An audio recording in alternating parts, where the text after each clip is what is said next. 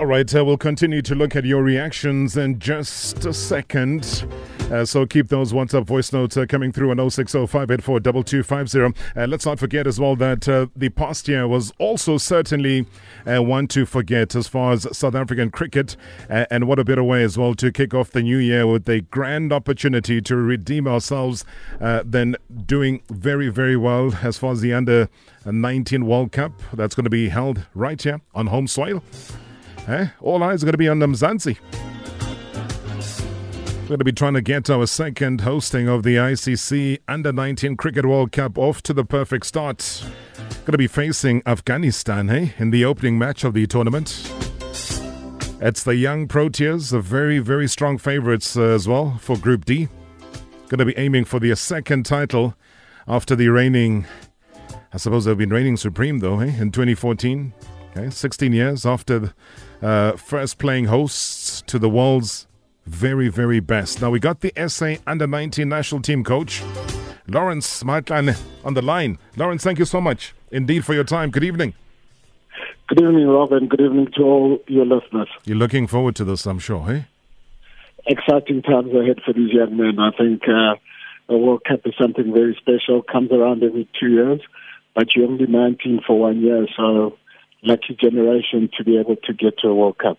I was going to say that. I mean, I remember it, Lawrence, as if it was yesterday, where um, we were here with, with Coach back in 2014, where the likes of Abo, uh, Kagiso Rabada, uh, Andile Phehlukwayo, there was Aiden Markram as well, all of them starring in that team. Uh, and then went on to do bigger and better things as well. I mean, what do you take from especially that group of players that held it down back in 2014? Yeah, I think one of the keys for under 19 cricket is basically developing and hopefully get future Proteas out of it. I think if you look at the Protea side, you've spoken about Markram Rabada has dominated the world over the last couple of years. And uh, all those guys, young guys like Corbin Bosch, making his mark into the side. And if you look throughout generations of under 19, you know, one of the most exciting stories today was Tony de Zorzi got it, getting a double hundred. He was captain of South Africa under 19 in, 19 in 2016. So all these young men coming through, I think, uh, making sure that the Proteas brand stays strong and uh, competing for higher honors. That's that's the most crucial thing, and making sure that South Africa stays amongst the top three countries in the world. Yeah, and, and as you say that, Lawrence, uh, what's going through my mind is is the kind of balance that you are now faced with trying to uh, put forward. It's the whole developmental side of things of the young players, and at the same time, hey, we look at Lawrence and we say, how do you get the result? How do you merge the two? Yeah, it is very difficult, but I think once you you've got a clear vision of, of what you're looking to do. Ideally, I'm looking to make sure that these young men understand how the game is played.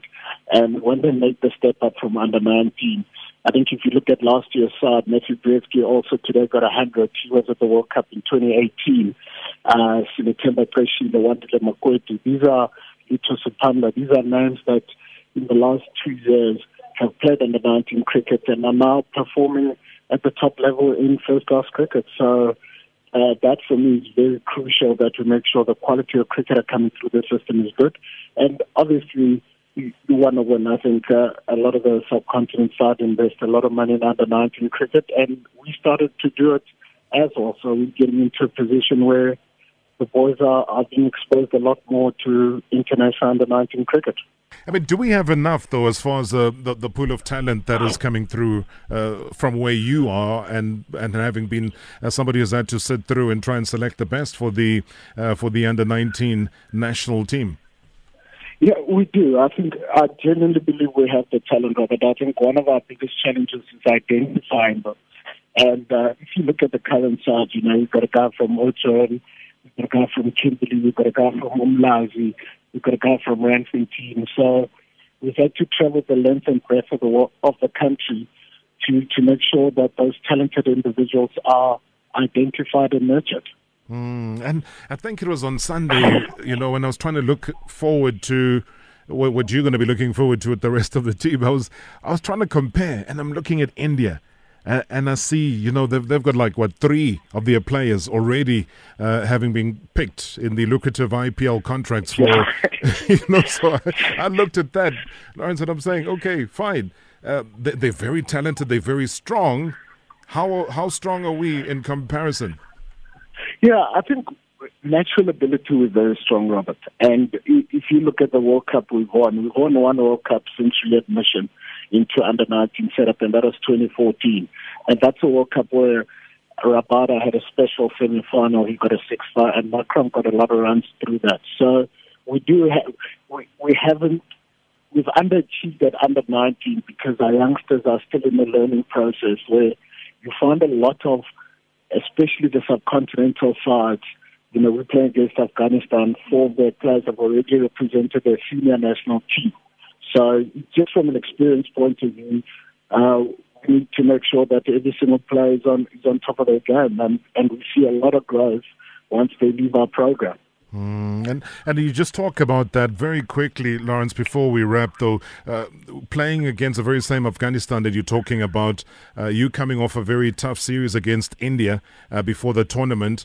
Uh, what, what kind of challenges are you seeing, uh, given the kind of opposition that we have in Group D? Yeah, I think Robert, just to to give you background to it, I think we, we could have easily gone uh, the easy route and uh, out decided that we're going to play against Pakistan and India, who are two of the top teams, so that our learning happens a lot quicker. So I'm I'm quite excited. I think we're in a good space to handle all that they can throw at us, and uh, it's for hope to see on TV tomorrow that uh, the youngsters' growth has happened and has happened quickly. Uh, uh, I'm I'm very excited. You know, Afghanistan beat England um, two days ago, and uh, they just showed how good they are. And hopefully, we can come out there and, and make the country proud.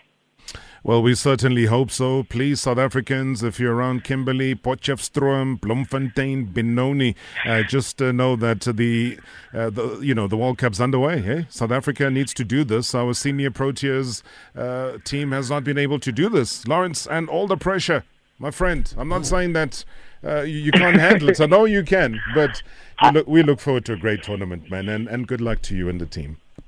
Thank you to, to you and your listeners, I'm Looking forward to making the whole of South Africa proud. All right, remember that name there, Lawrence Mahatlane, uh, SA Under 19 national team coach, joining us right here on MSW ahead of what should be a very, very important uh, tournament uh, all round. So good luck, South Africa. Hey, ICC Under 19 Cricket World Cup.